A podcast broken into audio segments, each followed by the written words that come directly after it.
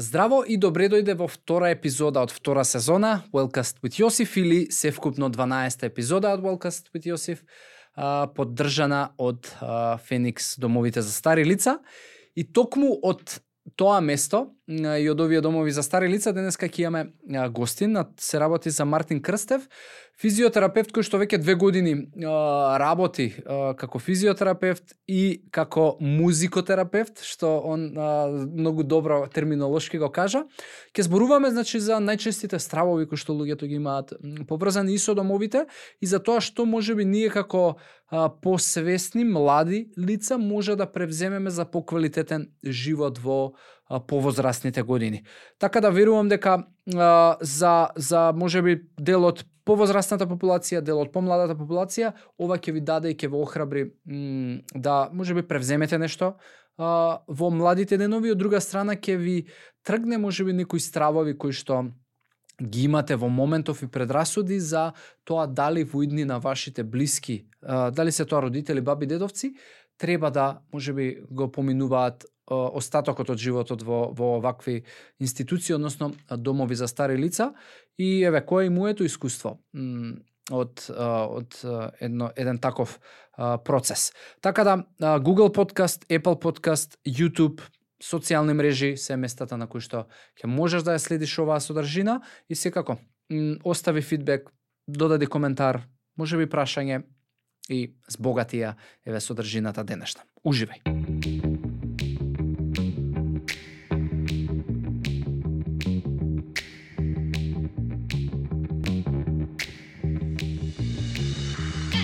Мартин, здраво. И фала ти уште еднаш ја прифати поканата еве да бидеш дебитантски во во Wellcast. Бит Јосиф, се надам ќе уживаш ке и се надам дека ќе направиме супер содржина во во денешната епизода. Здраво Јосиф, ти благодарам на поканата. Нема зашто. Е сега вака традиционално а, секој гостин во во а, подкастов си споделуваете кое што е, што прави така натаму. А, па би сакал чисто еве за, до заедницава и луѓето кои што првпат ќе се сраќаваат со тебе да ги ве чисто дадеш еден краток кратка информација и интро за тоа што е Мартин и, и што прави у животот. Така, значи, јас сум Мартин Крстев, работам како физиотерапевт во Дом за стари лица Феникс. Mm -hmm. Значи, со искуство веќе две години сум присутен во Дом за стари. Mm -hmm. Така да, покрај ова моја а, професија, имам и уште една професија која што а, ја имам веќе уште од самото моје раѓање, така можам да кажам. Сум а, музичар, свирам гитара и пеам. Супер. Значи, баш мислам уникатен спој на на так. на ствари не едново не ти е професија, па друго да ти е љубов, туку ја би рекол и двете ти се љубов. Так. А едното ти е сама професија, тоа е физиотерапевт. А зошто зошто се одлучи за за во дом за стари лица? А, и, и дали мислам тоа значи дека не мислам не работиш со со млади лица или не си работел, која е која е приказната околу тоа повеќе? Значи, пред се морам да да напоменам дека во животот никогаш не правам поделби помеѓу луѓето, дали е стар, дали е млад, дали е црн или бел, не нема никаква споредба дефинитивно. Значи, желбата е тоа што еве сега веќе работам во дом за стари, а, случајно се пронајдов, mm -hmm. значи во дом за стари лица. А, јас сум а, преголем а, емотивец. Дефинитивно така што а, преголемо задоволство и чест ми е да работам со стари лица. Така да да ги гледам а, луѓето со а, полни насмевки и срекни лица. Mm, браво. А, и у принцип, знаеш, работата, еме. работа особено, знаеш, ајде и, и да си во медицински, нели, сектор кај што работиш со болни луѓе и така натаму, а, треба љубов, али особено сметам дека овдека за работа со стари лица а, треба уште повеќе а, љубов и емпатија, бидејќи, знаеш, нормално е дека нели кај стар за старите лица обично и постои кај кај одреден дел од луѓето постои перцепција дека нели, окей, нели, на старите поминало времето и така натаму, но, но сепак квалитетот на живот е по дефиниција подразбира колку добро, срекно, исполнето, квалитетно ќе живееш, без разлика колку време ти е дадено или колку време ти е останато. И баш ми е драго што еве и те запознав и, и, и имаш такво размислување на толку а, на, на овие години, на, пошто сепак си а, драстично а, помлати од мене и си млад човек. Так. А, ајде вака, ќе зборуваме на повеќе на повеќе работи. А, и, и ке решиме доста предрасуди кои што денеска ги имаме и поврзано со домовите и чисто еве од, од твој аспект нели што што се случува кај старите лица во однос на тоа нели на манифестации со со искривувања, со потреби кои што ги имаат и слично. А, и, и првото прашање до до до еве за денес мое би било а, што е да речеме како како изгледа твојот а, ден, кои се твоиве задачи во текот на денот како физиотерапевт и што е тоа што е најсреќавано како појава кое што ти ја третираш и им помагаш на на старите лица. А, така, значи, вака, мојот ден а, покрај значи физиотерапевскиот дел, значи имам повеќе активности а, во текот нели на работниот ден, значи покрај мојот физиотерапевски дел помагам на лицата при хранење, Mm -hmm. при трансфер од кревет на количка, бидејќи знаеме дека а, лицата од, а, ајде ќе кажам, а, трета доба се поизнемоштени. Значи, а, мускулите, значи мускулатурата е многу послаба за разлика од нас помладите. Значи, веќе над а, 60 годишна возраст, они се со движењата поспори, некогаш поради X причини, ајде сега вака ќе ќе навлезам, значи има многу причини што нели а, влијае кај човекот што има нели бавни движења, па не може да оди изнемоштен дали од некој удар плюс дополнително Мм. па е па е а, залегнат па мора да се вертикализира, така да нај а, најчеста појава, односно најчеста задача а, во дом за старија трансфер, да речеме, од кревет во количка или обратно. Исто така и а, мора да се помага при хранење, бидејќи многу од од лицата не можат сами да се да се хранат, па им треба помош. И Мм. мислам дека а, треба секој а, еден човек а, да има а, осет и чувство значи за да да да помогне кај еден таков изнемоштен човек. Мартин, а што би, знаеш, еве, гледајки ти еве две години наназад се соочуваш со сам секојдневието ти е исполнето со лица во во трета доба и Да. изнемоштени и и сигурно, знаеш, некојаш и сакаш ама не можеш да помогнеш затоа што тоа е тоа, толку толку се може.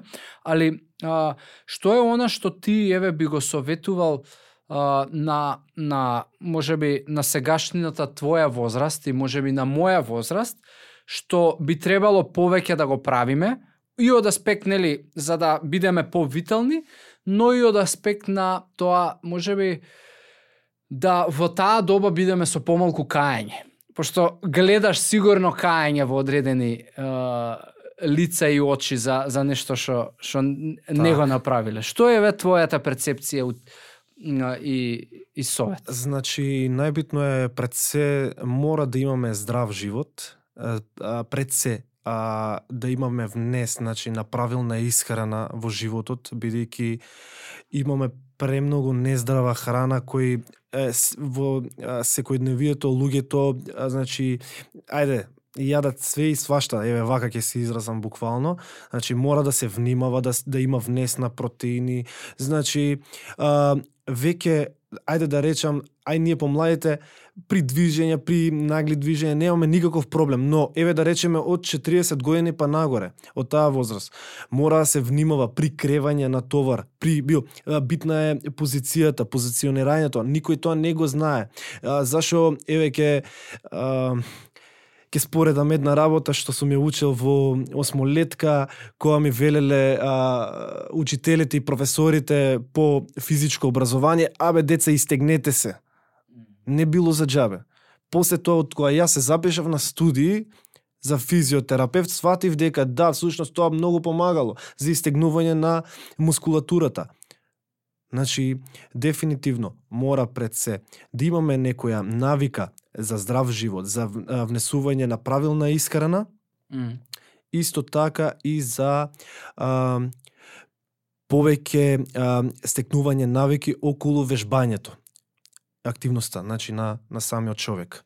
Без разлика каква е активноста, во смисла, е, не знам, тежински тренинзи, трчање, а, Нормално, значи... Или, или то нема нема некоја да кажам што е фаворизирана, што ќе донесе повеќе бенефит во возрастните години. Не, значи дефинитивно ако има човек желба за еве ќе речам за трчање, може да си трча нормално.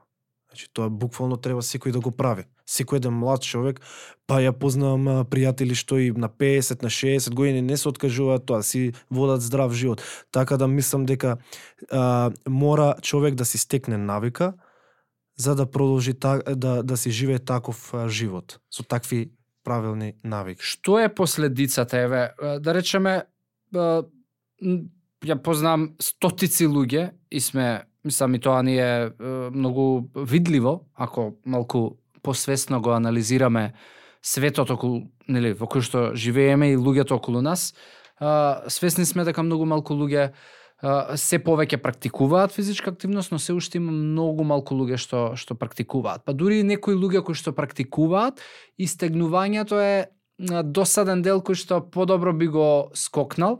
Јас се ставам у таа група на луѓе до пред 2-3 години. Значи ќе отидев на вежбање, нели, сега ќе губам уште 10 минути на истегнување, ајде, треба да се работи, има други обврски и и и тоа го прескокнував. Која е а, која е последицата на повозрасни години?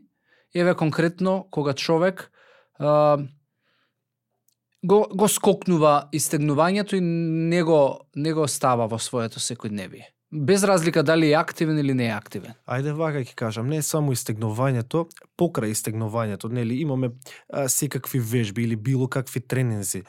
Значи, ако не значи телото ако нема а, постојана активност, значи мускулатурата заслабнува. Со тоа што, значи мускулите се тие што ги движат а, нашиве екстремитети, така? Значи на а, постара возраст може да дојде до лесна фрактура.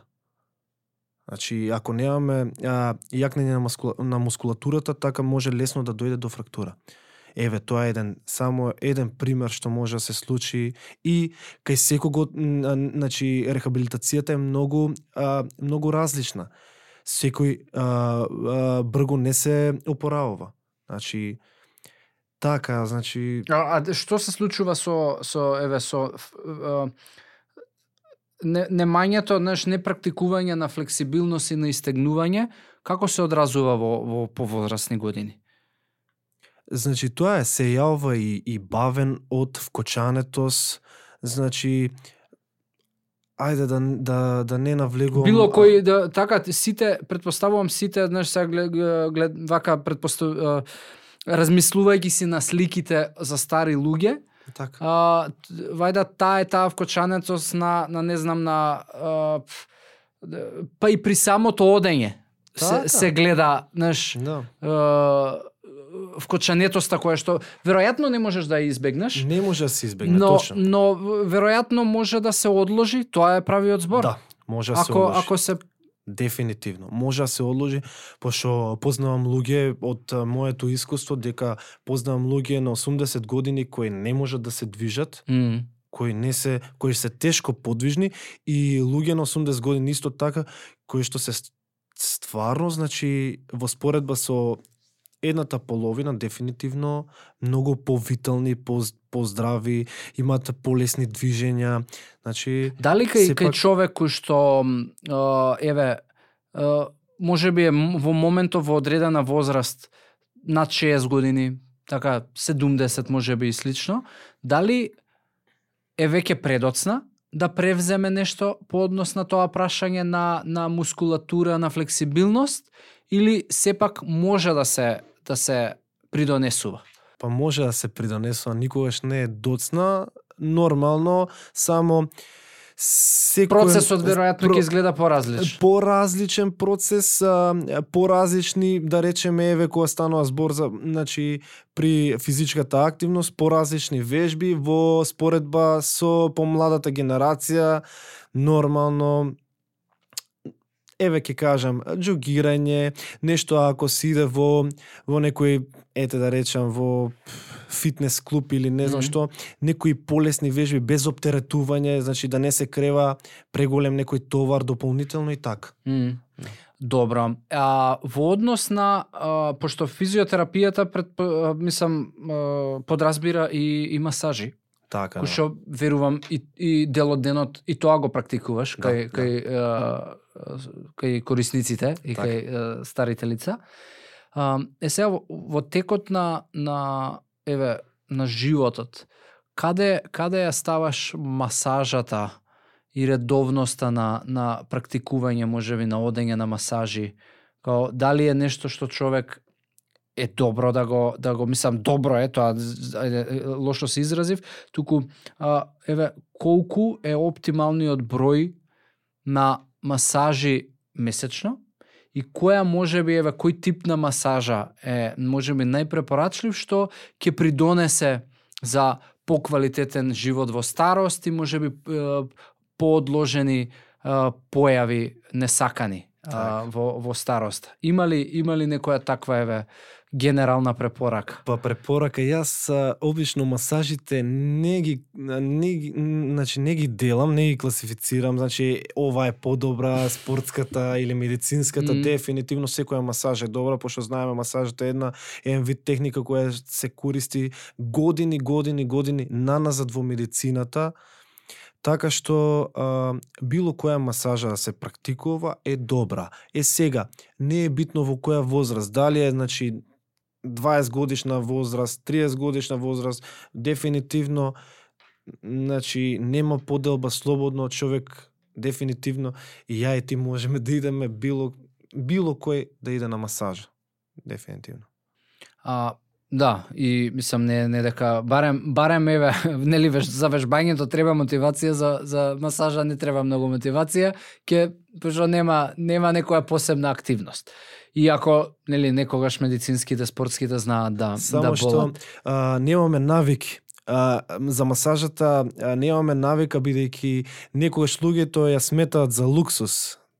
Па Тоа е кај нас малку Види, и, и е луксус ако со оглед на, нели, во околностите во кои што живееме, да не се лажеме, сепак масажата не е услуга која што е мислам едно одење во масажа, на масажа, знаеш, пазарно веќе чини како услуга солидна сума на пари, знаеш, за за ако ја гледаме просечната плата, но Да. сепак, знаеш, би било сигурен сум дека луѓето можат да да направат компензација со можеби одредени затоа што на крај на денот на секој од нас да кажам ограничените примања се недоволно и секогаш и се трошат.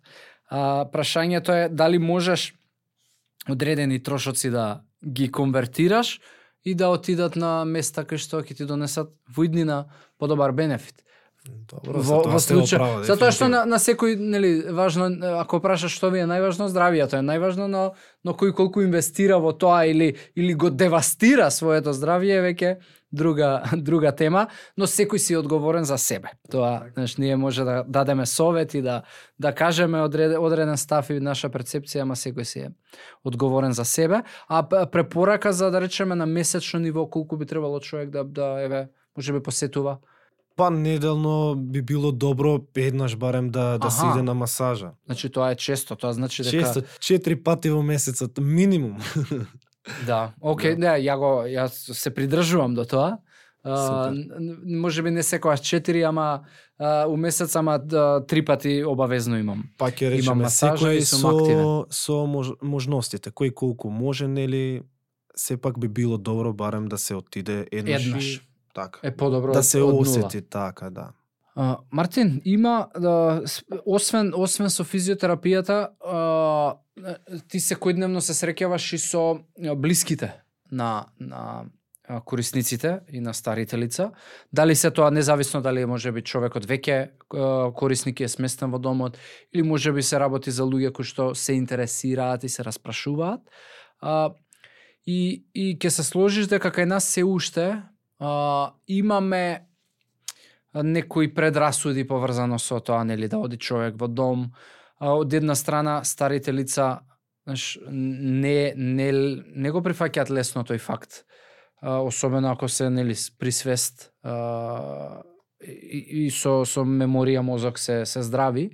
А, од друга страна кај кај нивните блиски па често знае да се појави чувство на вина, нели? Ради тоа што као сега еве ја немам време за човеков и и и, Так. и нели ќе го ќе го однесам во дом.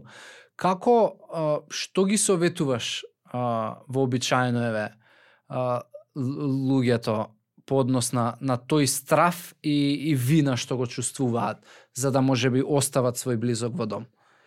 Така, ќе, ќе се надоврзам а, на ова, значи дефинитивно, еве, има предрасуди, ќе појдам од самиот себе. Добро. Додека не бев вработен во дом за стари лица, ги имав а, истите мислења скоро на секој втор човек а, во, во светот, буквално. Ај, не, ај да лошо се изразив, во светот. на нашево поднебје. На нашево поднебе, зборам во Македонија, така размислуваат луѓето. Леле, ќе го пуштам татко ми во дом, мајка ми во дом, леле што ќе правам, кај го оставив, леле нема да, како ќе го земам од таму, леле ќе остане човекот М, до последен ден. Апсолутно тотална грешка. Грешни размислувања. Кога се вработив, а, сушност ја видов правата слика. Не било така, денот апсолутно на еден човек кој е сместен во дом, а е исполнет а, буквално од утро до вечер во најпозитивна смисла. Не, не можам да пронедам реченица што можам да обижам дека не знам тоа треба време треба човек да искуси за да види дека стварно е поразлично дека не е туку така а, нели секој што помислил дека не не е ок да се да се внеси човек во дом. Значи дефинитивно тие тоа мора да се разреши. Еве ќе речам, дефинитивно е поразлично во домот да се смести човек е во ред. Значи, денот е исполнет со забава, со дружби, не е осамен, на тие лица им треба забава, на тие лица им треба дружба, зашо тие луѓе се сепак изнемоштени. Поминале голем дел од а, животот со се и се што. Така што а, дел од фамилијата некој е на работа и не, не може да се грижи за него. Зашо да не биде во дом? Тоа, ајде ќе речем, а, насекаде во светот е пракса, кај нас не е. Има луѓе во, во светот, ај толку не сум многу запознан, но знам дека а, има луѓе што а, сами одат во дом и се сместуваат. Зборам за лица Да, трета доба. точно, затоа што, знаеш, домовите за стари лица, барем, ајде, во Америка, ако го земеме како репер, е, се не- нешто што е од, од многу одамна постојат и знаеш, и генерациите кои што денеска се стари, а, во нивната младост ги, ги ја гледале таа услуга како достапна и животниот стил на на нели западните и, и нели постарите капиталистички уредувања е е налик нешто што еве ние го гледаме денеска и сме свесни дека знаеш ти не можеш да ја дадеш грижата секојдневна и во таков интензитет а, континуирано. Ради тоа што секој од нас се со исто обврски, животни Така, проблеми и така натаму дополнително, знаеш ти немаш кондиција да издржиш на такви стази за разлика од луѓе кои што се вработени таму и Точно. одат во смени и тој Да, не е да, да. 24 часа и, и секој има можеби своја да сите можеби на крај на денот помагаат и за хранење и за и за нели трансфер од на столица на кревет на количка и така натаму ама секој повторно има одредена специјално што Така, кое што да. ја вложува а, во своето во своето време и и дефинитивно мислам ја пошто еве и од искуство го го Така. го сум го согледал тоа дефинитивно Сметам дека знаеш не треба можеби не треба луѓето да да знаеш еве и друга работа што што сега ја согледувам што и јас сум ја размислувал на и, и заедно со мајка ми во однос на татко ми кој што е со Алцхаймер е дека знаеш чекаш да дојде веќе нож до коска кај што е, е веќе знаеш неподнослива ситуацијата во домот Да. за да е, се одлучиш на таков чекор. Дали треба да се чека тоа? Не, знаеш, затоа што сепак тука пишува дом за стари лица, не пишува дом за лица кои што веќе не можат да бидат згрижени од дома. Јасно, значи буквално не треба да се чека до последен ден, а ако дојде до таков степен, нели ако еден човек има Алцхаймер или деменција, не значи дека треба до последен момент. Нормално, тие се тешки одлуки за фамилиите, апсолутно. И јас ги разбирам сите, тешко е, и вас ве разбирам, и секој еден што има искуство со тоа, така да подобро е уште во рана фаза да да се изреагира, да се однесе бидејќи ајде ќе речем во домовите а, има луѓе, персонал кој што ќе се грижи максимално, значи насочен е максимално кон него. Дефинитивно за разлика од дома. Вие ќе се грижите за него. Ќе му дадете терапија, па ќе пробате, па ќе не можете да дадете, така? Значи има тука некоја борба, нормално. Значи а, сакам да кажам дефинитивно во ред е и не е ништо страшно да се а, донесе а, одлука таква каква што е нели за да се смести а, што порано во дом за стари. Да, видите, тешко е, а, точно, на, но потешко е да, обратното. Потешко е, знаеш, а, потешко е а, кога си неискусен, колку еве и ние конкретно а, сме се труделе да се едуцираме за нели за болеста, за староста, како изгледа, како се манифестира, ама сепак кога се случуваат а, промените низ, низ болеста, никогаш ти не си доволно спремен, затоа што си немал искуство и, и не знаеш како да се справуваш и, и ја гарантирам дека е потешко. На крај на денот ти, знаеш, а, с, а, с, ајде, татко ми имал среќа дека не бил сам, ама има случаеви на луѓе кои што без овакви посериозни диагнози се се дома осамени. Така, Знаеш, да, да. што е тоа поубаво отколку да си во во еден во едно обкружување и заедница Така. на луѓе кои што можеби се слична возраст на тебе, си си е, обкружен со грижа, со нега, Да. со љубов и и слично. Е сега а, конкретно во во со делот еве спомна дека секојдневието е исполнето. Знаеш, и тоа вака на прва звучи као што може на стар човек да му е исполнето секојдневието као м, тоа е. Знаеш, повеќето од нас а, сметаме можеби дека нели е, е доба од животот во која што вегетираш и така. Ни- Ништо Така. посебно не се случува, ама што е тоа поразлично што вие го правите, што им го исполнува денот? Така, еве сега е чиста една мала споредба ќе направам. Ако еден човек е дома и да речеме, не мора да има некоја конкретно, мислам, болест и да е свесен, ќе биде осамен дома, така. Ако биде сместен во дом за стари, има буквално, еве сега ќе кажам зошто а, денот му е исполнет со било каква активност, значи од сабајле, нели нормално треба да се нахрани, треба да јаде. После јадењето, после пример доручекот, седат, значи фитнес активности, фитнес час. Има физиотерапевти во по домовите каде што работат со нив, групно и индивидуално. Имаме професионални социјален, со, социјални работници и психолози каде што работат индивидуално и групно со нив. Прават социјални активности, игри, има пење, еве јас пошто сум музичар, некојаш знам со гитарата еднаш два пати во месецот да им направам забава. Дали тоа ќе се случи дома?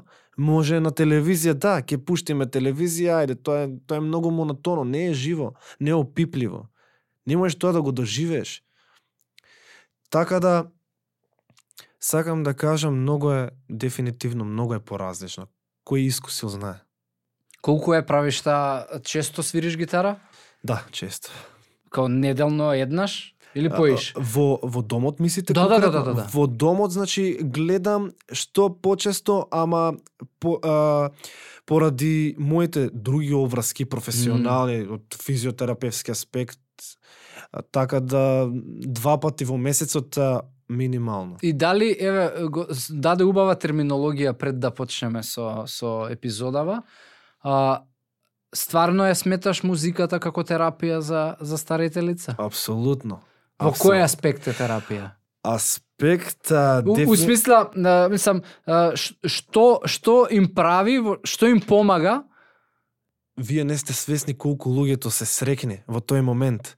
Значи, а, а јас а, напоменав а, пред да почнеме со снимањето Да. дека сум љубител на рок музиката и на забавниот дел, а, ама некогаш нели они се постари сака, знаеш, а, поише народна музика. а, И кој ќе ми каже некој, бе, дај бе, отсвири ја оваја некоја песна така нарно, кој ќе А. ме отсвирам, ако ја знам нормално. Леле, вие не знаете тоа какви реакции има. Пеат, срекни се, весели. Вие од искуство знам цела недела они тоа не го заборават. Еј Мартин, кога ќе свириш пак? Леле, кога ќе пееме, кога ќе се дружиме? Значи, премногу се задоволни, срекни, исполнети се, значи Да, нема, да, едноставно н- како да немаат грижа во моментот за А. ништо. Ослободени се од сите проблеми, од сите мислења, од сите а, болки. Буквално, затоа јас тоа го, го кажувам како музикотерапија, го класифицирам мојот дел. Да, да, баш, баш да, супер терминологија даде. Види, и, и ние, мислам, не, не го постави прашањето да, на еден начин реторички, го, мислам, затоа што и кај нас музиката знае да биде терапевтска, затоа што така те мотивира во, слу- во одредени моменти да вежбаш. Те, те прави така ти дава некој полет понекогаш Так, од так. типот на музиката, па се е дождливо, па те, те опушта можеби да се пуштиш некоја некоја не, одреден е, тип и жанр на музика, така да Так. дефинитивно е, е терапија, особено кај ако е во живо па ко кај нив и те терат значи да да учиш песни народни. Ако не ја знаеш следен пат мора да ја научиш. Мора. Супер. Кои се а, а, ова, знаеш, може би тие стравови кај луѓето кои што ги имаат и чувството на вина а, е да, да- се малку по да да може би го го имаат прилика да го видат секојдневието а, и што вие правите и работите ќе биде многу понадминливо лесно. Али еве пошто ти си у секојдневна комуникација со луѓе кои што сакаат а, се се интересираат за услугите кои се најчестите можеби а, стравови кои што ги имаат ако го остават човекот во дом. Што е најчесто еве прашање од типот а вие правите ова а вие Да, да не се случи ова што ако вака што ако така кои се еве чисто нај нај чисто сакам знаеш за да еве луѓе Да, кои што да. можеби ќе следат оваа епизода да се свесни дека сите ги имаат тие стравови и, и, и зошто не треба да ги имаат Па најчести прашања се по типот дали имаме медицински персонал 24 часовна грижа и нега околу нив. а, Мгм. и дали имате Да. што подразбира медицински персонал Значи од типот медицинска сестра, физиотерапевти, ајде и негователи тука ќе ги ќе ги спомнам. Мгм. Тоа знаете, они се плашат леле, само што а, многу од луѓето не не сметаат како да сме ние а, медицинска установа. како болница Како болница, дефинитивно, тоа е сепак погрешно, по м- моje мислење. Па знаеш зашто е тоа така? Може би затоа што најчесто го сместуваш човек во дом кога има веќе сериозно сериозен проблем со со здравјето и, и некоја болест во напредна фаза и затоа може би е таа перцепција.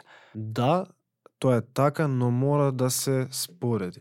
Значи имаме од една страна а, значи медицинска установа, болница, имаме дом за стари лица. Значи ова е здравствена установа, ова е социјална установа. Добро, ама вие Е. секако извините прекинав. А, значи, ова социјална установа, нели како дом за стари лица, која врши грижа и нека, мора да има медицински персонал според нас, еве, нашата политика, нели, на, на Феникс, мора да има медицински персонал од мој аспект, бидејќи сепак имаме лица од трета доба и мора некој да има, значи, медицинска сестра, физиотерапевти, нормално за тие да да имаат а, убав живот во текот на денот, значи буквално, значи некој не може сам да пие терапија, мора некој терапија да му подели, така. Некој е имаме лица со мозочни удари, мора значи физиотерапевт да го работи, така. Значи само сепак мора да се прави споредба. Све што има делот ај ќе речем од примарна медицина, тоа го задоволуваме од типот нели на делење терапија, нормално инфузија и така натаму. А, све што е секундарно, не дај Боже, се влоши некоја здравствена состојба кај некој од а, корисниците, нормално се реагира на клиника. М. Е тоа е тоа, е тоа е таа разлика помеѓу здравствена и социјална установа. Така е, јасно ми е. Макар што вие знам дека имате и, и мислам и доктор во во Да. е, тимот кој што дополнително нели така. ја препишува терапијата, Така, диагностицира, можеби помага и, и...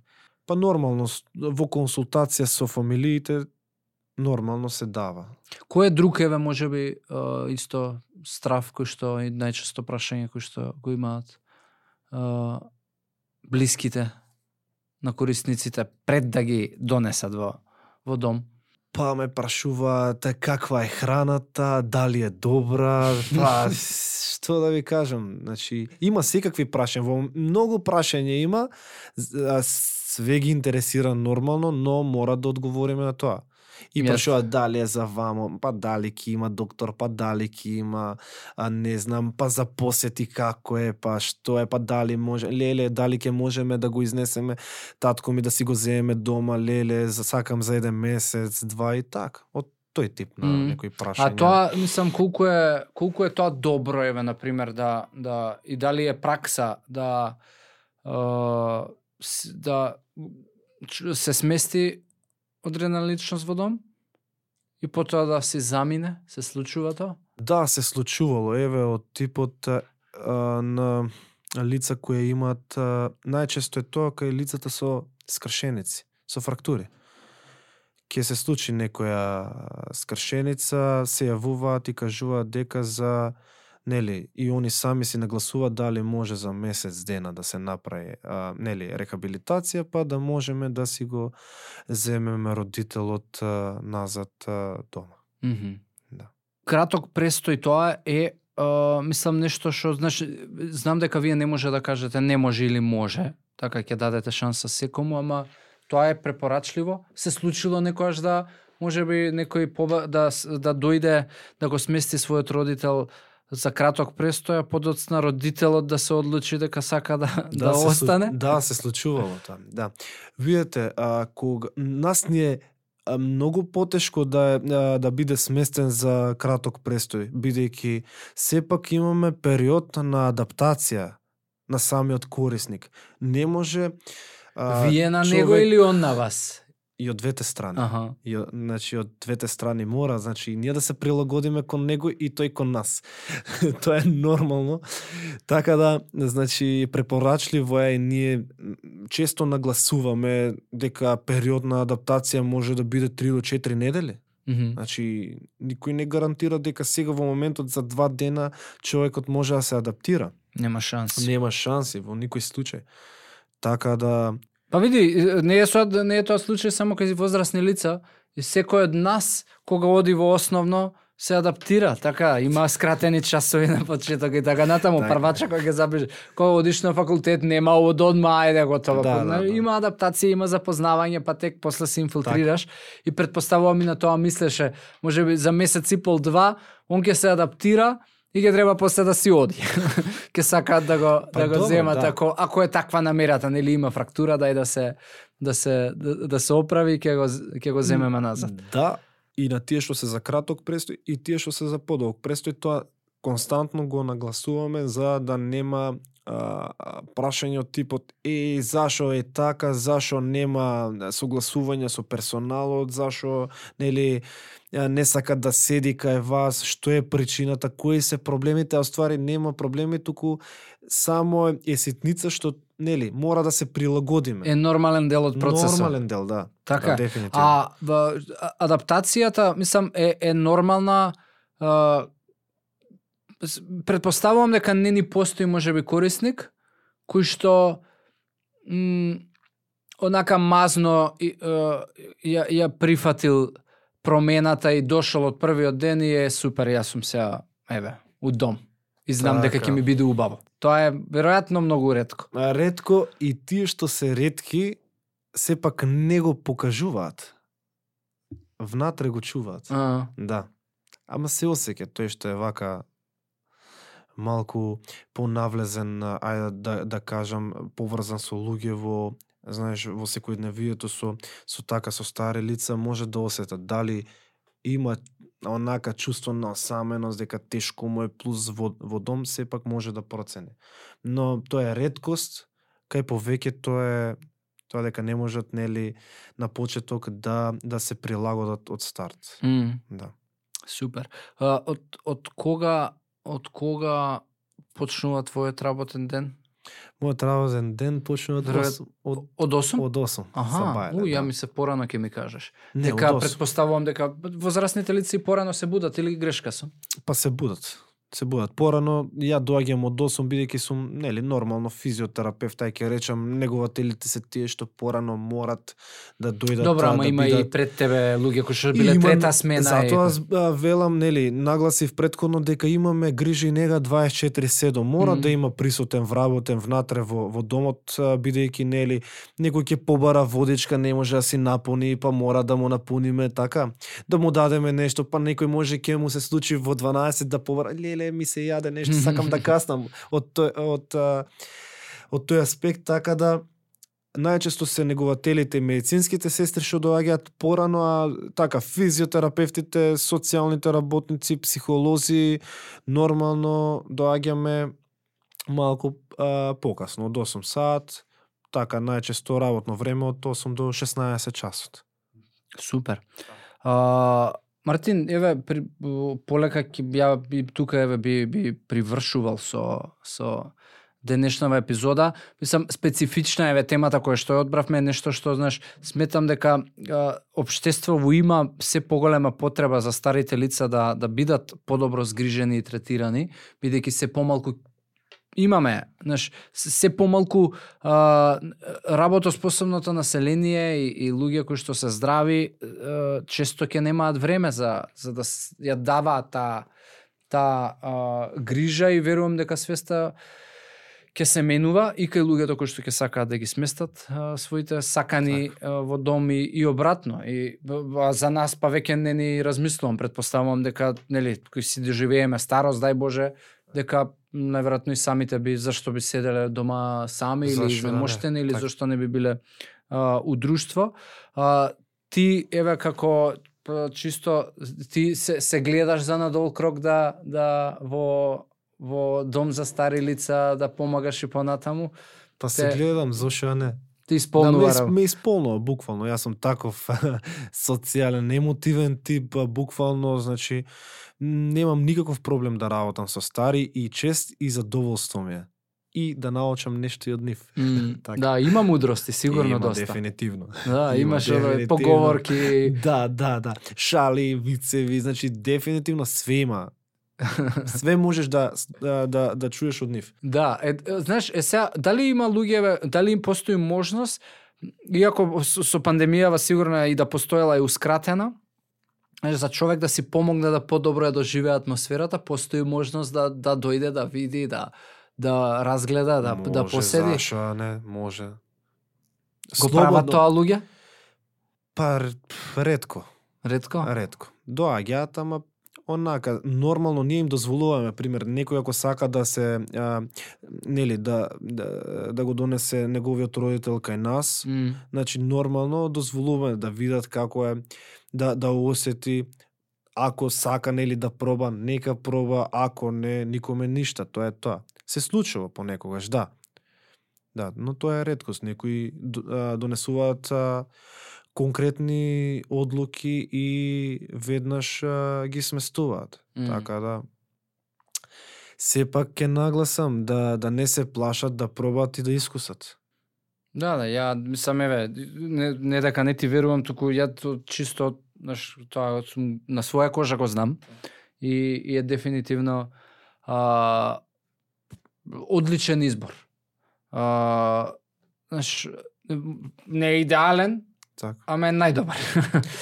А, ова јас го кажам бидејќи еве мојата работа еве сега јас кај што си работам во дом за стари во Феникс е случајност. Никој мене не ме натера да работам таму или нешто, значи случајно дојдов, видов преку оглас, еве Мм. ќе кажам се вработив и еве денес сум веќе скоро две години се работам, значи буквално ме исполнува и гледам што се случува внатре со луѓево така да нема од што да се плашат, мислам, тоа е. А Мартин, фала ти, фала ти што еве а, ја помогна да ја пополниме денешнава содржина на на подкастот и верувам дека и помогна и ќе помагаш на на и, и нели на старите лица, ама пред се и на луѓе кои што ќе го следат овој подкаст да знаеш, може би тргнат одредени стравови бариери да да си дадат шанса и да видат дека дека е, е одличен избор и одлука да знаеш да како нивните сакани во во старост да поминат да ги поминат деновите во Так. во дом бидејќи имаат дефинитивно а, нега и грижа и верувам дека ќе се видиме можеби повторно во во во подкаст и ќе ќе разговараме на слични теми и ќе споделуваме нови приказни. Ти благодарам Јосиф на поканата уште еднаш. Чест и задоволство ми беше да се дружам со вас овде. Нема зашто, фала и на тебе. Фала.